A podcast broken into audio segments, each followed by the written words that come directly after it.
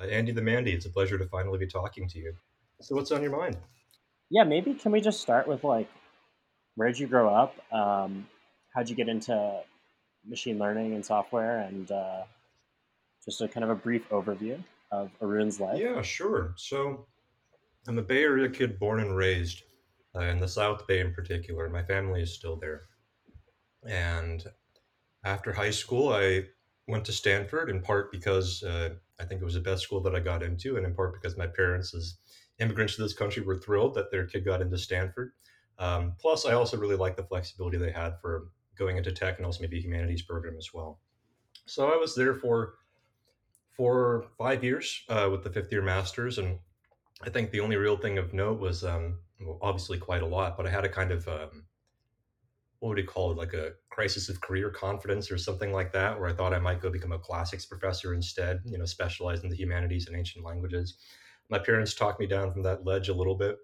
Uh, it was a big point of contention for a while, but I realized that money was probably a useful thing to have.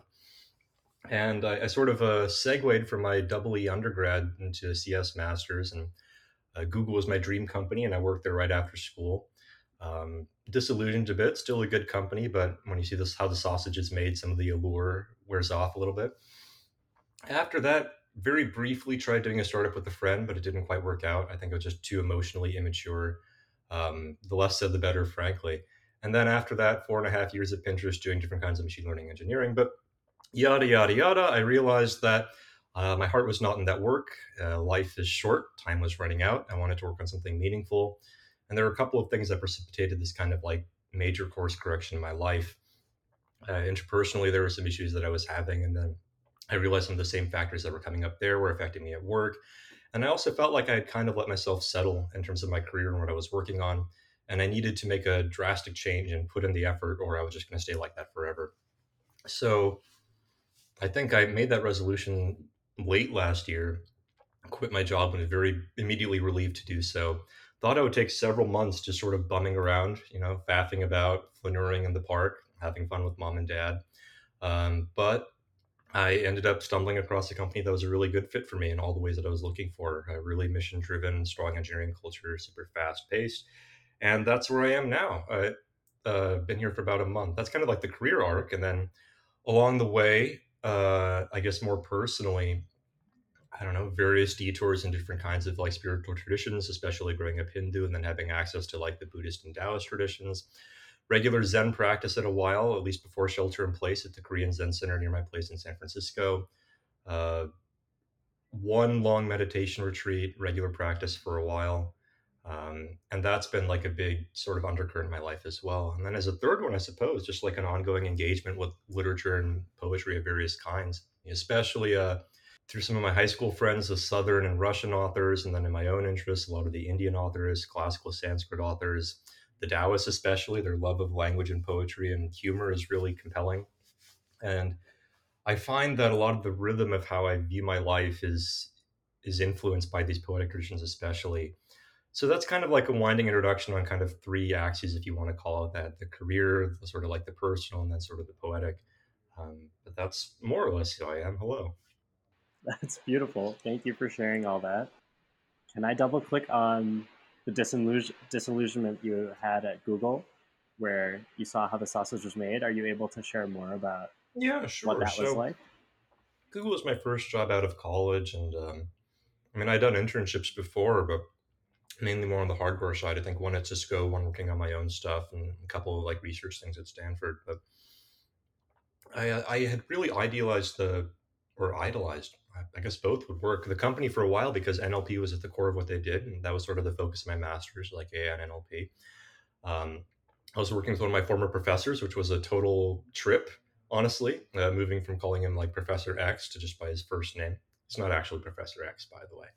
Um, and I think at Google scale, there's just so much less visibility that you have into what's actually going on. I think by the time that I quit, I had a manager who had a manager who had a VP who had a VP who had an SVP who had an SVP who had a CEO who had a CEO. This was after the alphabet uh, split, so that's why we had the double CEO. And it really felt like we were essentially like a small city that was being managed as part of like some large bureaucracy. There was uh, there were like major currents of discontentment that I think are just par for the course at a large company any ex-Googlers who are listening might know about Ngmisk in particular, which is uh, notorious for all kinds of like random flaming and borderline racist stuff. Uh, I think uh, the James Damore memo was like first either published or promulgated on that channel, and that's sort of how it leaked outside. Um, but then, like I guess more I mean, less controversially in terms of like big company structure, things are just moved very slowly. And Google had kind of like a really strong engineering bent, which I liked, but it also really felt like I wasn't really moving anything material. And I think the big one, like more technically, was like we were working on a cutting edge query understanding team. Um, like I said, former professor at Stanford, the founder of the team went on to publish really groundbreaking work in neural nets.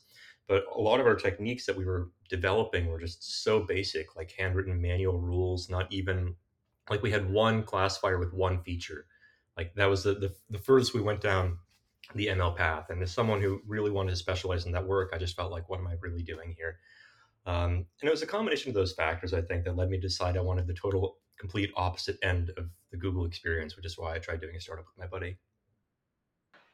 So it sounds like the most recent kind of uh, life pivot you had, leaving Pinterest and um, kind of taking time off. Uh, it was really all encompassing, and I'm curious how writing kind of played into that, and mm-hmm. I guess how you feel about that chapter. It sounds like it's an ongoing journey, but having found your new role and um, and kind of having now a rhythm with the blog that's kind of established for the last few months, like yeah, I suppose uh, I don't want to make it sound more analytical than it was in retrospect, but if we do take that kind of analytic lens, there are several minor factors that contributed to me really starting and continuing to have a blog. I guess the first was that I was aware of the fact that if you just have a large stretch of time to yourself, it's very easy to get off track and basically do nothing. By which I mean you think that something is going to come forth and you're just waiting for a moment to strike. And I did not want to fall into that failure mode, having experienced it. I don't know, like during snatches of COVID life when you just had eons of time all of a sudden being at home, or even just otherwise growing up. So I wanted to have something that would be kind of a daily forcing function to account for the fact that I was doing or shipping something. And I thought a blog would be a reasonable way to do that for a few reasons. One, it was relatively low commitment uh, per day. Like there was no ongoing project that had a major deliverable. That was a first big access to it. The second was I wanted to push myself into doing something more uncomfortable, by which I mean, by temperament, I'm someone who really does not like being in the public eye at all. And I think I, at least when I was younger, would be self conscious about how it would be perceived, how it would look or sound. And I wanted to just get over that. And I thought the easiest way to do that was to actually practice getting over it over and over by putting things in public the first post I shared on Hacker News was in part part on this vein. Like it was a, a minor one on to do lists, but it was just uh, mainly so that I could get used to shipping something publicly and getting exposed to scrutiny. Because um, as another angle to this, I suppose I decided I wanted to be working on more important problems than Pinterest, which is a fine company, but B2C ad tech is just not where my heart is. So, uh, partly for that reason, um, I just wanted to get more used to doing uncomfortable things, which I felt were necessary for doing the important work I wanted to do in the future. Um, and in fact, uh, if I don't have that feeling now uh, regularly of being somewhere uncomfortable or unknown, I start to get restless because I feel like I'm not pushing myself enough. Um, so I guess those are a couple of different act, like reasons for why I thought it would be a useful thing to do. Excuse me. And then a fourth, I suppose, was that I remembered Paul Graham's dictum about writing being a tool for thinking. And I thought that I could certainly, like like most people, use clearer thinking in my life. And I thought having a ritual of daily reflection of some kind would be useful. Um, I also knew as well that you could very easily play into any number of signaling games with something like this, where you start chasing the the dopamine rush of being like top X ranked on Hacker News or having a certain number of followers or something like that. So I decided pretty early on that I would just write about whatever I want to talk about. So I, I rarely, if ever, like check how many subscribers I have on my mailing list. The last I checked, it was around 100. Maybe it's higher, I don't know, but I don't pay much attention to it. Likewise, I don't really check my analytics these days. Um, and that's been easier recently with the job because I've been doing a similar amount of like volume of writing for work uh, internally for just publishing and documentation and trying to build up that culture here. Um, but I suppose those were like the sort of minor reasons that I did it to have like a daily habit to check in with, to get used to the habit of shipping and shipping publicly, to clarify my own thinking. Um, in addition, there was just something playful and creative about it. I think it's such a nourishing thing in your life to have a connection to something creative, whatever that might be. Even if it's something really small where you're forced to contend with yourself and your thoughts and articulate some kind of vision for what you want to express to the world, even in the most minor ways. And then as one final like sort of coda to that, uh, just to pick up on something I mentioned earlier about like uh, being sort of afraid of like publishing or having some resistance to it. Uh, one angle to that is I just was worried that I didn't have much to write, uh, or rather that I didn't have anything that would be novel or interesting. It would be like mediocre blog post number 3000 and a lot of my blog posts are probably like that to be fair. But one thing that i've learned to appreciate is that uh, even if you're saying something that everyone else has said maybe you're saying it in a way that someone who like for whatever reason can connect to it better. Uh, i don't think that was a complete sentence but you know what i meant. Like for example like maybe if i write about something my friend will really be into it because it'll be something that i wrote as a friend of his or of hers uh, or likewise someone who just stumbles onto my blog something about the way that it's shaped or a certain turn of phrase might just click. I think there's a um, would really love to see like a more more of a universe of writers of people expressing and creating in public and sharing their thoughts. And that ties into longer conversations about like democratization of tech and central like centralized publishing systems. But i guess those are the reasons that i started writing. I know that was kind of a meandering answer but there was no single thrust to it. It was a bunch of smaller causes that were just pointing in the right direction. I hope that all my friends who reject my invites to come on this podcast listen to how being in public is uh, is useful. Mm-hmm. Um, I, am curious, what are there any like surprising upshots that have kind of uh, occurred in your life because of this? I, I, think I remember maybe you, you somehow got your job like tangentially through the blog somehow, or um, yeah, obviously we connected through it. Uh, what, what's been like kind of the major like positive things that maybe were a little unexpected? Yeah, sure. So, um, not to go full Palpatine, but a lot of things were exactly as I had foreseen. I expected that I would get some level of engagement from my blog. Like I did get two people who reached out, like offering, like, like, hey, we think you might be interested in the work that we do. And though, although it was tangential to ending up where I am now, um, I think the fact that I blogged and was shipping something publicly was a big positive signal to Evergrow because they don't know me from Adam, right? Uh, but seeing that I'm someone who ships things and can articulate how I like my perspective on the world to some extent and a capable writer, I think that was probably encouraging. And likewise, uh, during like sort of the on-site, uh, people had read my blog the morning of and had some context on roughly what I'm about. And um, I think one idea that I've learned to appreciate recently is like by temperament, I try to be really easygoing. I don't try to like uh, whatever the metaphor is, like ruffle waves. That's a little confused, but you know what I mean. Um, and I decided that if I am a little bit more forceful in how I articulate myself, not in like an obnoxious way, but like being a little polarizing maybe, then maybe you'll find people who don't respond to that, and that's a bummer. But maybe you find people who do, and then that's tremendously exciting. Uh, I think that's also like standard dating advice, like these how to date for men books as well. Do things that uh, might tell, tell some like cause people to say no to you. Um, but I think that was a part of it as well. Uh, I was just myself as much as I was comfortable being, and Evergrow responded to that, and that was a big signal in their favor. Have you continued to write with a timer? You mentioned in your post at some point that you'll time. It, it, there are two implicit timers. So the first is that having a full time job and then a side project that is keeping me really engaged. I have about half an hour a day to get something out, and this is usually, unfortunately, at the end of the day when I'm like totally spent. Um, both of these projects are like driving me like full bore, and I want to just build my capacity even more. So there's that. And then the second is that I decided that I would uh, try to do time tracking more generally. I know some people like RescueTime, but I think I was a little against their uh, cloud data model. And I ended up going with a German app called Timeful. Uh, let me check. Timing. Yeah, and it's just really delightful. I paid for it because um, I felt you should support small businesses where you can. And I think I do have uh, something that spits out there on how much time I'm spending writing per day. Um, uh, if it's something like much larger, more ambitious, I'll probably do it more formally and set the timer. Like there is a larger series I'd really like to push, but I also know it could consume multiple weekends if I'm not really careful. Um, so yeah, a little bit of both. that makes sense. Uh, being busy is a is a good constraint. Yeah, there's really quick. There's that one saying like, if you want to get something done, giving it give it to the busiest person you know, which has a nice fun logic to it, right? But I think the implicit point is that someone who's able to handle that capacity of work has built up the principles and systems that allow them to have that kind of slack in what they can consume and work on. Um, so uh, I'm making sure I'm not like chasing the lagging indicator, but I at least try to be as busy as I can in productive ways. And I find that the more I do that, the more I'm forcing myself to push and how I organize and uh, even respond to emails. So it's been really beneficial. Where do you see your writing going? Do you like, um, you have these three kind of threads of like technical stuff, productivity, and uh, mm-hmm. what's the other one?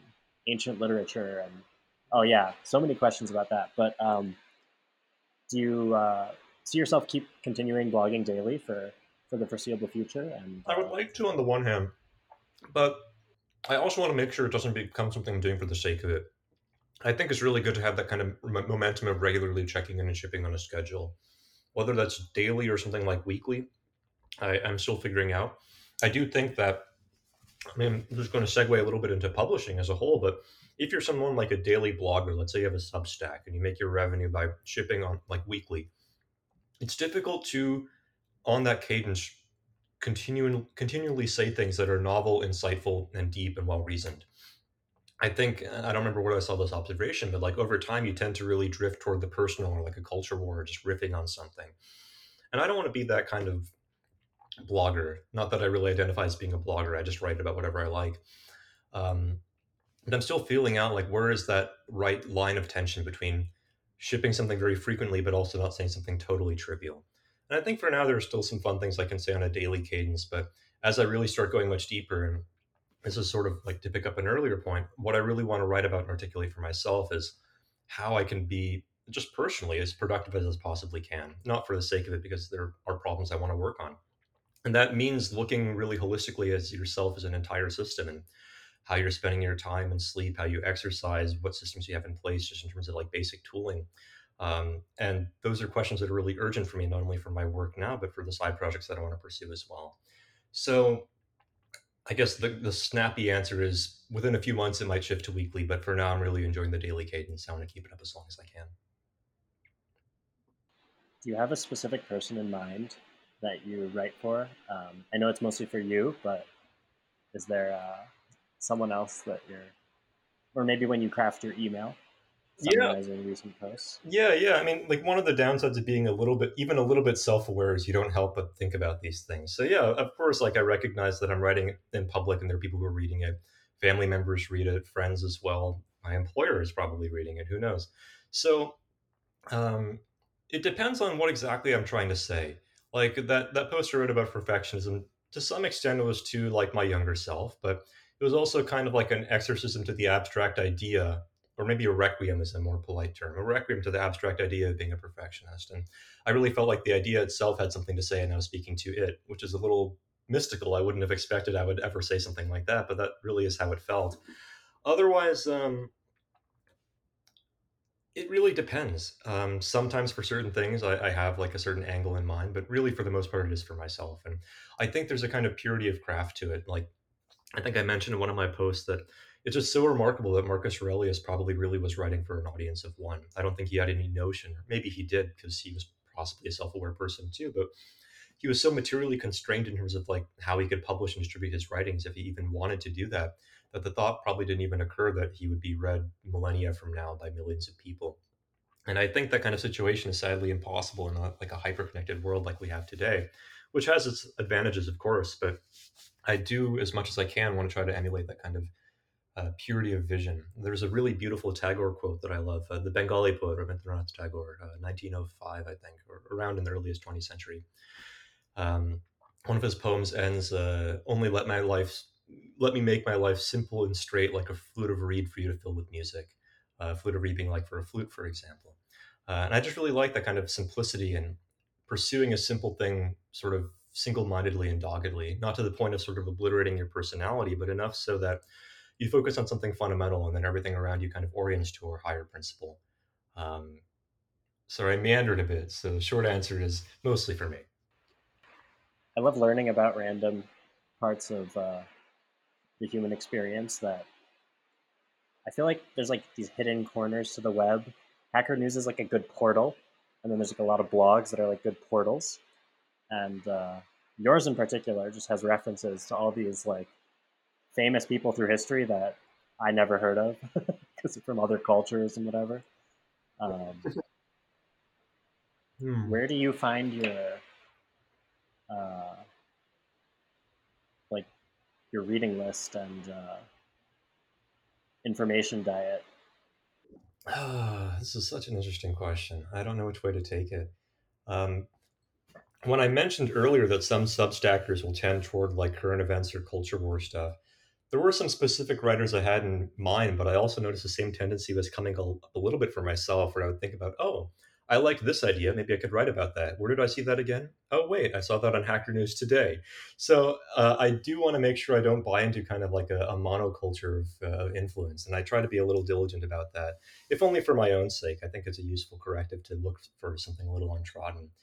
And as for, oh, it really depends on the vein. I mean, uh, Sanskrit I've been studying on and off for the last decade since I was about 20. And especially as uh, someone who's Indian who grew up in a family that has a deep connection to that language, it really felt like wearing a glove or connecting to something just really deep. And what's curious about being part of a culture that stretches back three or four millennia and more or less a continuous form is that the one hand you feel on the one hand you feel really vast and being like deeply connected to something that stretches so far back and at the same time also very small and being connected to something so vast that stretches so far back um, and I feel like, especially with the classics, um, there are so many interesting things you can pull on if you just start to go really deep into them. Like maybe to put this in a more familiar frame of reference, like you might start with the big Greek authors, like um, you go with Homer, then the Iliad and the Odyssey, but then maybe you stumble onto Hesiod and talk about the Homeric hymns, or maybe you t- start with like the big playwrights like uh, Sophocles and the the Oresteia. Was that him? I don't remember, but and then from there maybe Euripides, who's kind of like the off-brand Sophocles, so I really like personally,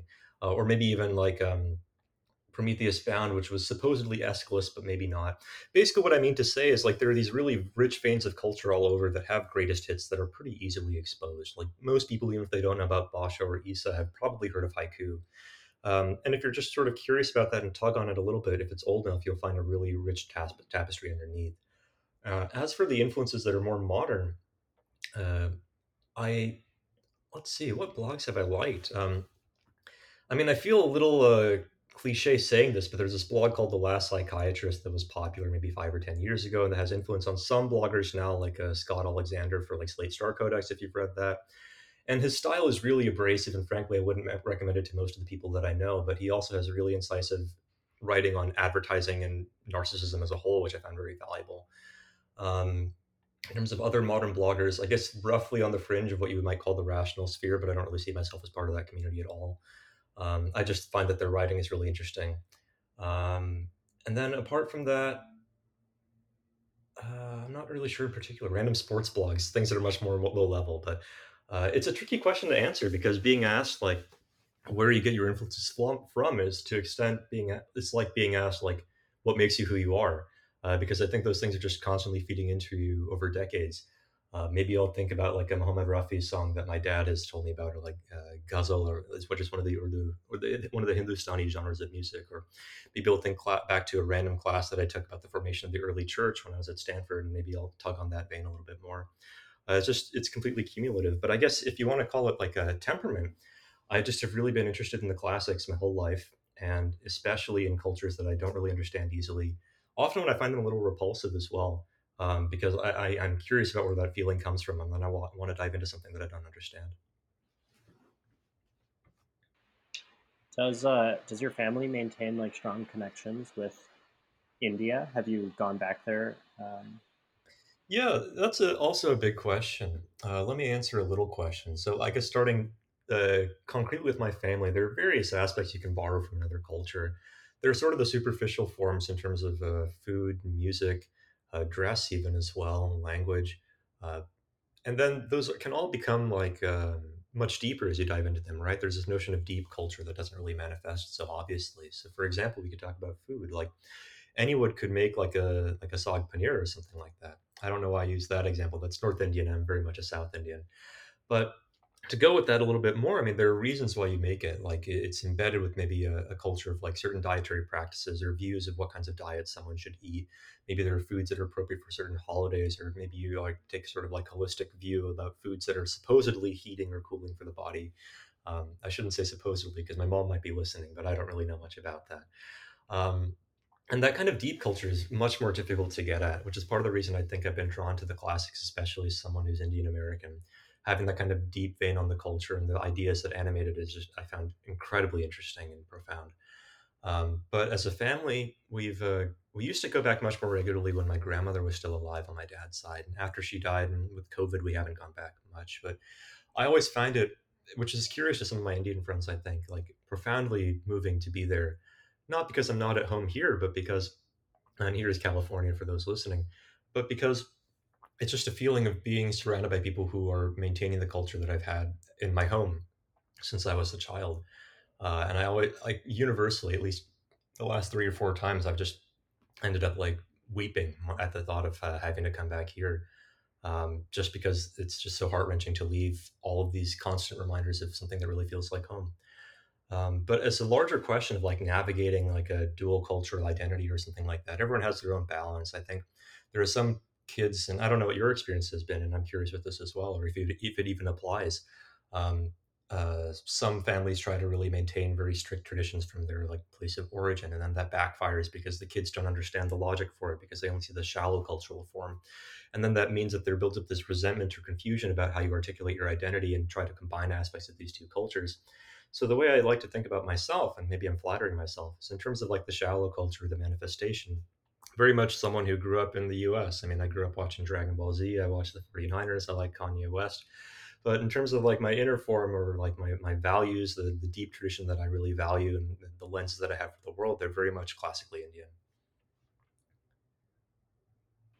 yeah um, i love saag paneer by the way uh, every time i go to a, an indian restaurant it's one of the things i will get um, unless it's palak paneer which i'm still confused about the difference. I still don't know Hindi very well. One of them is spinach, and I really do not like cooked spinach. It is one of the worst god awful things in the world.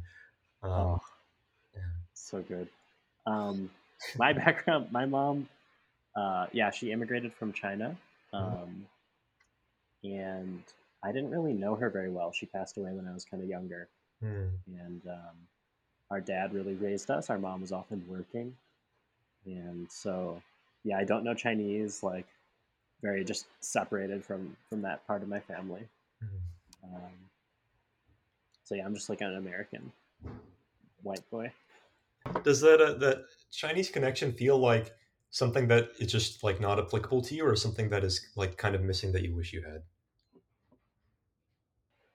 In the abstract, I say like, hmm, it would be good to like learn Chinese and like meet these family and like know more about this culture and um, in like an ideal world of infinite resources i'd love to to do that. Um, but so far for me it has not been a priority and there's just so many other things that attract my interest. Um, yeah i think person personality wise i'm more of a forward looking person and i tend to move around a lot and I don't know to what degree my psyche is like escaping my past, but it just has not been um, something that I've really cared to even look into. Like, there's easy steps I could take to to learn more there, but um, yeah, it has not been a huge thing. Yeah, fair enough. It sounds like you have an answer that's good enough, and uh, I think the self psychoanalysis can be interesting, but it only goes so far. I think by temperament, I tend to be someone who's pretty sentimental and likes old things and looking at these traditions and where I come from, at least. But uh, there's also a limit to like whatever wherever you want to cut it, what timeline. Like looking back at childhood events, at some point you have to live your life now. Uh, I think that's a really powerful attitude to have. Have you um? So you've been out of school for almost a decade now, yeah. or like seven years ish. Um, Roughly, yeah. Do you think how do how do you feel like Arun leaving Stanford with a master's or to Arun now? Um, do you feel like strong a strong overlap with with that person who you were? Yeah, I mean, wasn't there that like NPR article that I mean it was like kind of like a BuzzFeedy factoid, but it was something like you're a new person every seven years or something like that. I don't know if that's quite true, but I think that the I think uh my personality tended to be accretive. There aren't really many aspects of it that I've lost in comparison to being in, in college. I suppose the things that I've gained are uh, learning to be a little bit more assertive in how I express myself. That's an ongoing process, just temperamentally. And then second, I think that the sort of major transformative kind of ongoing process in my life is just learning to take on much more responsibility for the world. And I don't mean that in like a megamaniacal way. What I mean is that obviously our world is beset, beset with really serious problems of all kinds, even at the local level. And I feel like uh, I don't remember where I heard this dictum, but it was something like "those who can do should do," and that just really resonated with me. Uh, I feel like it's incumbent on me as someone who has access to enormous resources, as someone who grew up in the developed West, went to a good school, has a well-paying career. Uh, if it's incumbent on me to use those resources for something that is incredibly high impact and leverage. And if I just let myself settle on like a mediocre problem for fear of chasing what could really materially bend the conditions of people on life, but people, the conditions of people on Earth, I think that'll be kind of a letdown. So I think it's just been, in terms of like a major change, embracing that more. Um, otherwise, let's see, like some of my major interests have been stable in terms of like language and classical language. Um, have I picked up anything like major that's been new? Uh, I don't know. My rock phase was mainly in college. Uh, I guess I got much more serious about meditation, which I think was the really big one. I kind of heard about mystical experiences in literature growing up, and I'd read about some of these things, but it was only when I dove into the practice very seriously that um, I felt like that opens up something really enormous. Not again in like some kind of like wishy washy, like embrace your chakras kind of way. Uh, what I mean is just learning to really deeply look at your experience. Uh, has been profoundly interesting and I think has helped me calm down a lot more. Uh, not that I wasn't already calm, but I think I have an anxious temperament and it just helps to notice that in the moment and then let that go. What does your practice look like? Is it um, like 20 minutes a day or? It, it, varied a lot and it's kind of on a downswing, but I'm thinking of how to pick it up again. So it started as a, a ramped up to a one hour a day practice for a year. And, That's serious. Um, That's a lot of meditation. yeah, yeah. It was um there are various like I mean meditation is something that's as broad a category as exercise and you can bend it to whatever you like really. Uh, I was very interested in sort of the Buddhist forms of meditation because I felt that they really suited my kind of like analytical goal oriented way of looking at the process of meditating and what it's for. Um, and I thought it was like very like sort of austere about it. And there's something about that that I liked. And at least in the Buddhist traditions, depending on how far you pursue them, the goal is something like enlightenment, which, which, sounds incredibly grandiose. But basically, what is meant is some kind of insight into how you are as a human being, what your experience is like. And I thought that was an interesting thing, and I was very curious about it. I had read so many of these authors talking about something that sort of feels like everyone's saying like how great it is to have this like apple juice and you're like what does apple juice taste like i want to know are you making this up so i was just really curious about that and I ended up landing on a book called The Mind Illuminated, which I think is somewhat popular. It's a it, all, like the abbreviation or initialism for it is TMI, which really lives up to the content of the book as well. It's 500 pages, and I don't think it really needed to be that long. But um, the appeal of it for me was like it broke down the meditative journey into discrete stages and things. It gave you things to do at each stage to go like up or like work with whatever stage you're at. Um, and there were experiences like while doing that that I would call like non-mundane in the sense that you wouldn't really get it while just sitting for 10 minutes in like an office chair for example again nothing crazy um, but certainly certainly really interesting and profound um, and that eventually culminated in a 10-day meditation retreat which was i think a little bit more intense than i was ready for. It was through a student of this teacher. It was in the desert in arizona. There was no wi-fi reception. It was a silent retreat. And everyone there for the most part took it really seriously. Um, so it was just that. And it, I think it was a little bit too much for me. And afterward, I took a break, and it, I, I think it was kind of like a post traumatic like growth, if you want to call it that. But I was looking for a tradition that was maybe a little bit more grounded in in mature practice and living in community and that kind of thing. And I eventually stumbled on a Korean Zen center very close to my place in San Francisco. And I really loved that community. Uh, I should say love present tense, but with COVID, we switched to Zoom and it was just not the same. And I think as soon as uh, in-person practice opens up, I'll probably go back. But the, the Zen style is very different. Uh, they don't have elaborate meditation instructions on what to do, or like maybe I can illustrate. So, like in this book, the the Mind Illuminated, it would talk about like building up the discrete qualities of awakening, and in particular, you might focus on balancing your awareness and your attention at any moment, and you might do this with a specific body scan to increase the energy level of your mind, and then after that, you hold that until you're noticing that your attention shifts in a certain way, at which point you move back to a certain stage and rebuild that up. Um, in Zen, the meditation instruction is just just sit there So I think it really suits people with an analytical temperament because there there is no answer that will be given to you on how to do this, and a lot of it you have to figure out for your own and just be in your experience over and over again. And this is related to koan practice as well. Uh, I think a koan, like in Chinese, is something like a public seal. So what the metaphor there is like you have one half and the teacher has the other. So it's kind of like um, I don't like like the teacher asking for a password and you produce the password through your meditation. So for example, like one classic koan would be like uh, what is a good simple example? Uh, here's like the intro one from this school. Like they will ask you like when is sugar sweet? Um, and you can go down the analytic route and say like you know sugar is composed of sucrose and, and engages with like the taste gland and like that causes an experience qualitatively in the mind blah blah blah um, but no the zen answer is just like you taste it or even better you like mime putting the sugar on your tongue so the goal there is you you can always answer analytically, but the point is not to an- answer analytically. The point is to express an answer through immediate action in that moment, um, and that kind of cuts off, to use their phrase, like a recurrent analytic thinking, not in like a self hypnotic kind of way, but like learning to engage more deeply with just your own basic experience. And again, I found that to be really useful. And then seeing the practice actualized in a real community was valuable. I think, especially with uh, a lot of the online meditation community, people tend to go it on their own, lots of solo practice. But at least if you're adopting the Buddhist frame of it, I mean, what are the three pillars of practice? Are the teacher, the actual practice, and then the community. Uh, most people only have one.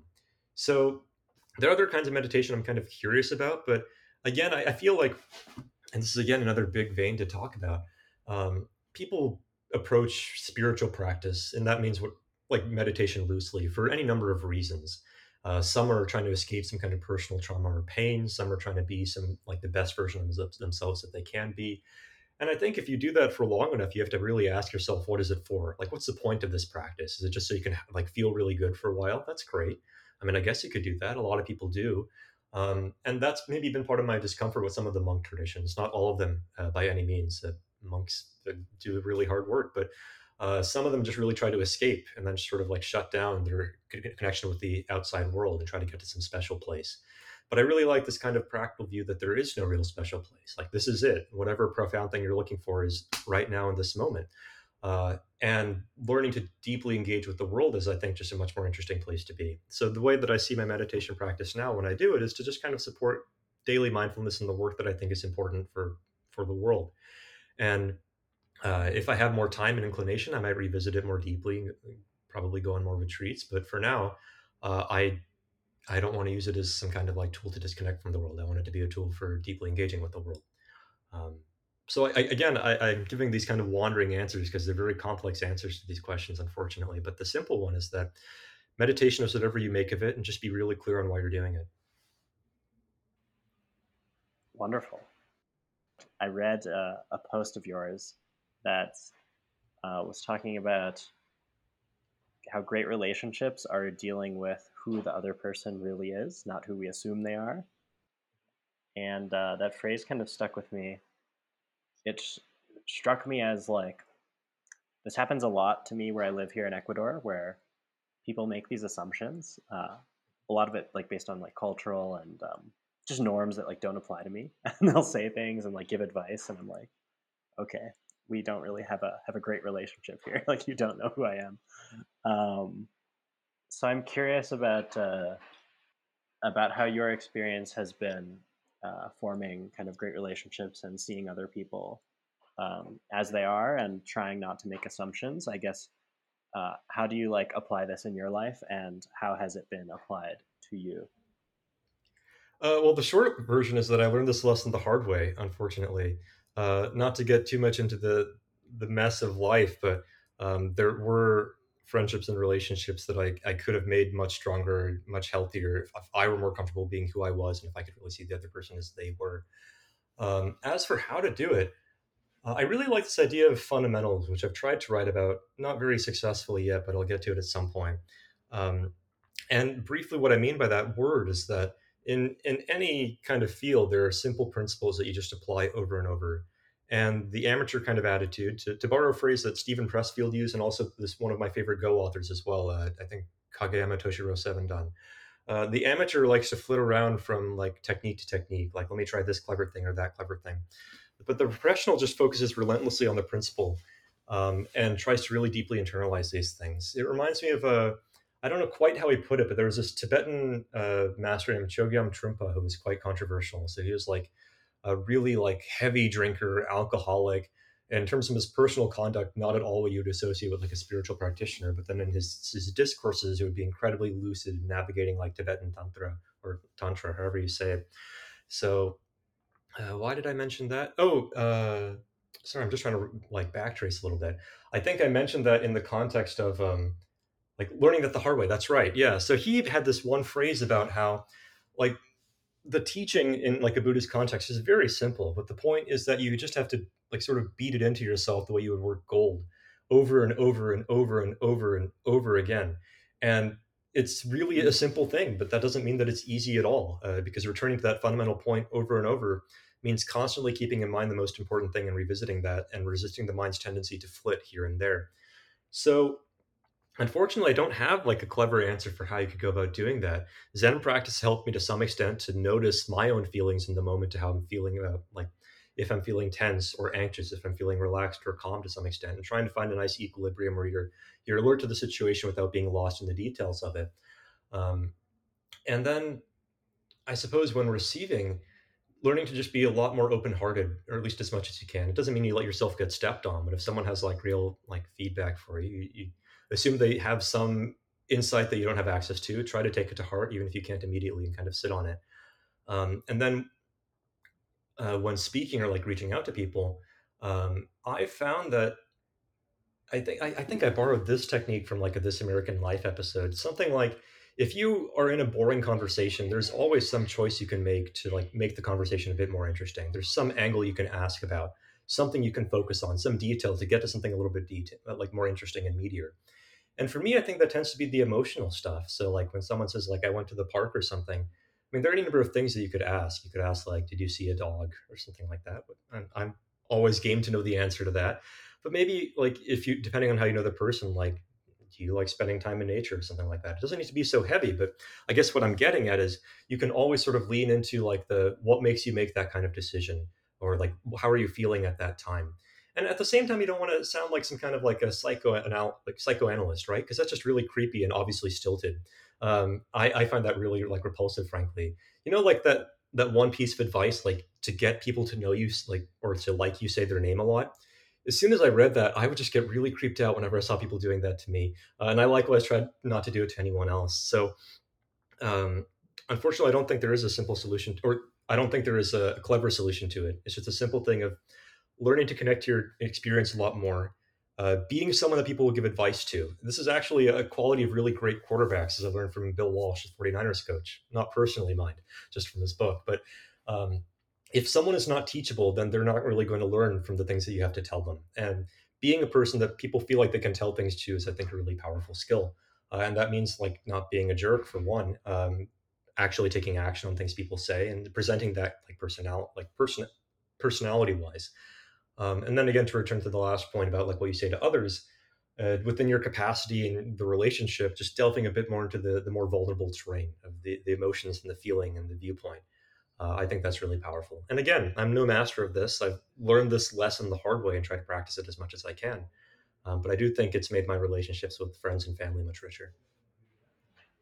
Yeah, that's uh, that's wonderful. Thank you, Arun. Um, can I ask, it, would it be painful for you to revisit uh, the circumstance that kind of helped you move forward in your journey of being yourself? Because my personal philosophy of, of writing and uh, how I conceive of like my blog and uh, and my kind of career and self actualization arc is I feel like it's really important for people to step into themselves and express themselves. And I, I also advocate for people to to speak publicly and, and come on my podcast and, and write their own blogs. And um, I'm curious how you fitting more into your shoes and expressing your uh, inner Arun, um, how that came to be. So I, I don't know if that story is and situation makes any sense. If it's just you know young and stupid, or if you'd be willing to share more. Yeah, um, I mean, I think there are parts that are chronic and some that are a bit more acute. Uh, let me start with the chronic because the picture of that is a little clearer to me. I think it's an ongoing process of learning to be yourself. And that sounds glib, so let me unpack that. There's like an Indian saying that you should be aligned in thought, word, and deed. And I think people are generally like, they feel like they're themselves in their thoughts and that what they're saying is more or less who they are, which is not a wrong position to take. It's kind of limited, but that, that is one angle to it. Um, and then maybe they'll talk a big game. Their words align with their thoughts, and they bring that a little bit more into action or in, into reality. Uh, a word is something certainly more substantial than a thought. And then the, the real meat of it is uh, in action, in aligning all three of those and doing what you say you're going to do or giving an effort. Um, and I think that part was missing to me for a while. I mean, I, I, wrote about perfectionism because, like I said, I think I had that temperament, which I think is, is common for a lot of people who are like highly academically achieving from a young age and also don't have much outside of that, uh, which was, I think, not quite me to a T. I'm a bit more well rounded than that, but it was still quite a problem.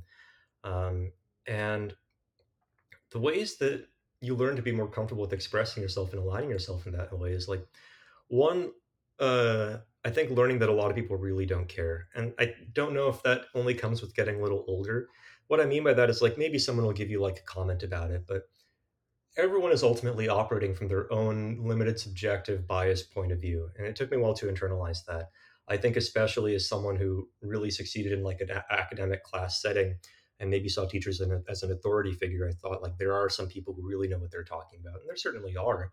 But ultimately, at a certain point, you realize that you can go and do things for yourself as well, and there's no reason to to think at all that someone's judgment of you is an authority by any means, even if they know you incredibly well.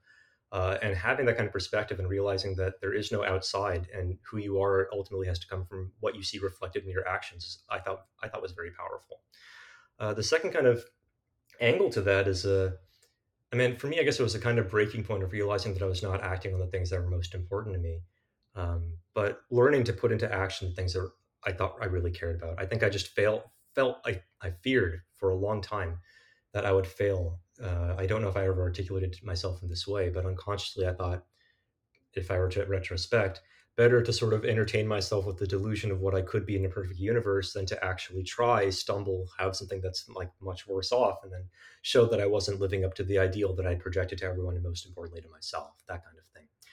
Uh, meditation also really helps with that. Again, not in some like grandiose sense, but in learning what your thought processes are like and seeing that parts of you that's felt really solid are actually much looser than that and you can wiggle them a little bit not to the extent that you become a blank slate but you are more adjustable and adaptable than you think you are and then you give yourself credit to. So I think the meditation angle and then maybe also not getting caught up in like status or wealth games. Uh, Pinterest stock is really tanked, so I can't quite say this anymore, but certainly uh, in the heyday when things were higher, I found that like having a reasonable amount of wealth under my belt, wherever wealth goes, uh, did not help me feel better at all. I felt exactly the same. So I, that's an experience that I don't think I could really communicate to someone unless they actually went through it themselves, unfortunately. But it made no difference at all. And likewise, getting some minor notoriety on Hacker News made no difference at all. I don't feel any different at all, except just a little bit more comfortable about being myself. Um, and then more acutely, uh, I'm not sure exactly how I, much I should say, but basically, I just saw multiple realms of my life kind of failing on similar terms. Not that they were failures, but the problems that were coming up had similar root causes, which really scared me because I thought this isn't just like a work thing. There's a deeper tendency here. And if I don't figure this out, this is going to dominate my life. Uh, I especially, I think, uh, come from a family with the, with the exception of some important relatives like my dad. I come from a family of men who are not very comfortable expressing what they think and feel, and seeing that as a kind of family pattern made me not want to have that as my destiny to the extent that I could. I mean, I'm, I love my family, but uh, I think the world is a richer place when uh, we learn to express ourselves. And also something else that might be more tactically that I internalized recently is um, in terms of people who are like are successful and whatever that means to you, um, really whatever sense. I think that people who are really worth connecting to are generally very excited to meet new people and to help people who have a sincere request for help and they love helping others and connecting and learning. And the people who do not react that way are not worth your, worth your time. So if there's someone like to anyone listening or even to yourself that you feel like it's worth reaching out to for whatever reason, I think you should. Uh, because if they don't reply, it's not anything personal. They, they, probably just get a lot of email. But if they do, it might lead to something wonderful, like our conversation now, right? This wouldn't have happened at all if you didn't reach out to me. And then it wouldn't have happened at all if I hadn't reached out back to you. Uh, and who knows where this will go or what it might lead to. But uh, I think having that attitude of just trying really it's just that simple just trying something over and over step by step as much as you can. Um, so i suppose that's kind of the vision of it. I mean just to recap like chronically really get into your experience with something like meditation or whatever kind of body practice that you like um, and also also learn that the kinds of things that you think you might like this might just be through experience are actually not really going to live up to it if it's something really external. Ultimately your satisfaction has to come from yourself and your family and your friends the people who are really important to you. Uh, and then second just more tactically uh, the kinds of people that you really want to reach out to. They will be enthusiastic if you show excitement and curiosity and give them something that they can do. Uh, and i think that's a really wonderful thing. What would be an example of a like maybe a small example in your life of a way that you or, or a family member like doesn't express themselves when maybe they they should in an ideal world? Yeah. Um, yeah, I'll anonymize this slightly, but I mean, I do have some relatives who are just very uncomfortable ever saying what's on their mind. I think they they are really afraid of conflict, and again, I, I have this tendency as well, and I'm working on it. But so much so that no one really knows what they're thinking, um, or they assume like they give off the impression that everything is fine, and that's okay to an extent. I mean, certainly you don't want to ruffle feathers too much, but if that becomes habitual, and that's the really dangerous thing, these small actions add up and become habits very quickly, and then habits become tendencies, and tendencies become personality, and then it becomes something that's very costly to uproot. Um, I don't remember where I was going with that, but like I guess I've seen that tendency a lot. Uh, and like here's an, like a concrete example of how it might play out. Let's say two people are deciding where to go eat, and one of them has an opinion, the other one says like fine or like it's kind of non-committal, and then they go to this place and then it's not very good, and then the one who is non-committal says, "See, this is why we shouldn't have come here." So they didn't take like any agency in making the decision, and the decision was something that they liked, and then they have this place where they can say, like I, I told you so. Um, and I find that kind of an unfortunate pattern. And I, I, think part of it is just like in the moment, learning to be comfortable just saying, I don't really like that. Why don't we do this instead? And that causes like an initial bit of conflict, right? It's kind of uncomfortable to have a difference of preference with someone. Uh, and again, I'm practicing it myself. I want to keep saying that because I'm no master of this. Um, maybe another example might be um, when you communicate with someone, it's very easy to assume that they communicate the way that you do. Uh, my tendency is very much analytical. Uh, some people really need to be like hit over the head with the message and put it, it needs to be put in really blunt terms what you're trying to say. Uh, other are like incredibly gentle and non-confrontational. Uh, and one thing that I've seen with some of my family and friends is they communicate in the way that they would like to be spoken to and not the way that they think the other person would like to be spoken to. Um, and that just means the message falls completely on deaf ears and goes nowhere. Um, so those are maybe some tactical examples of how I've seen this play out.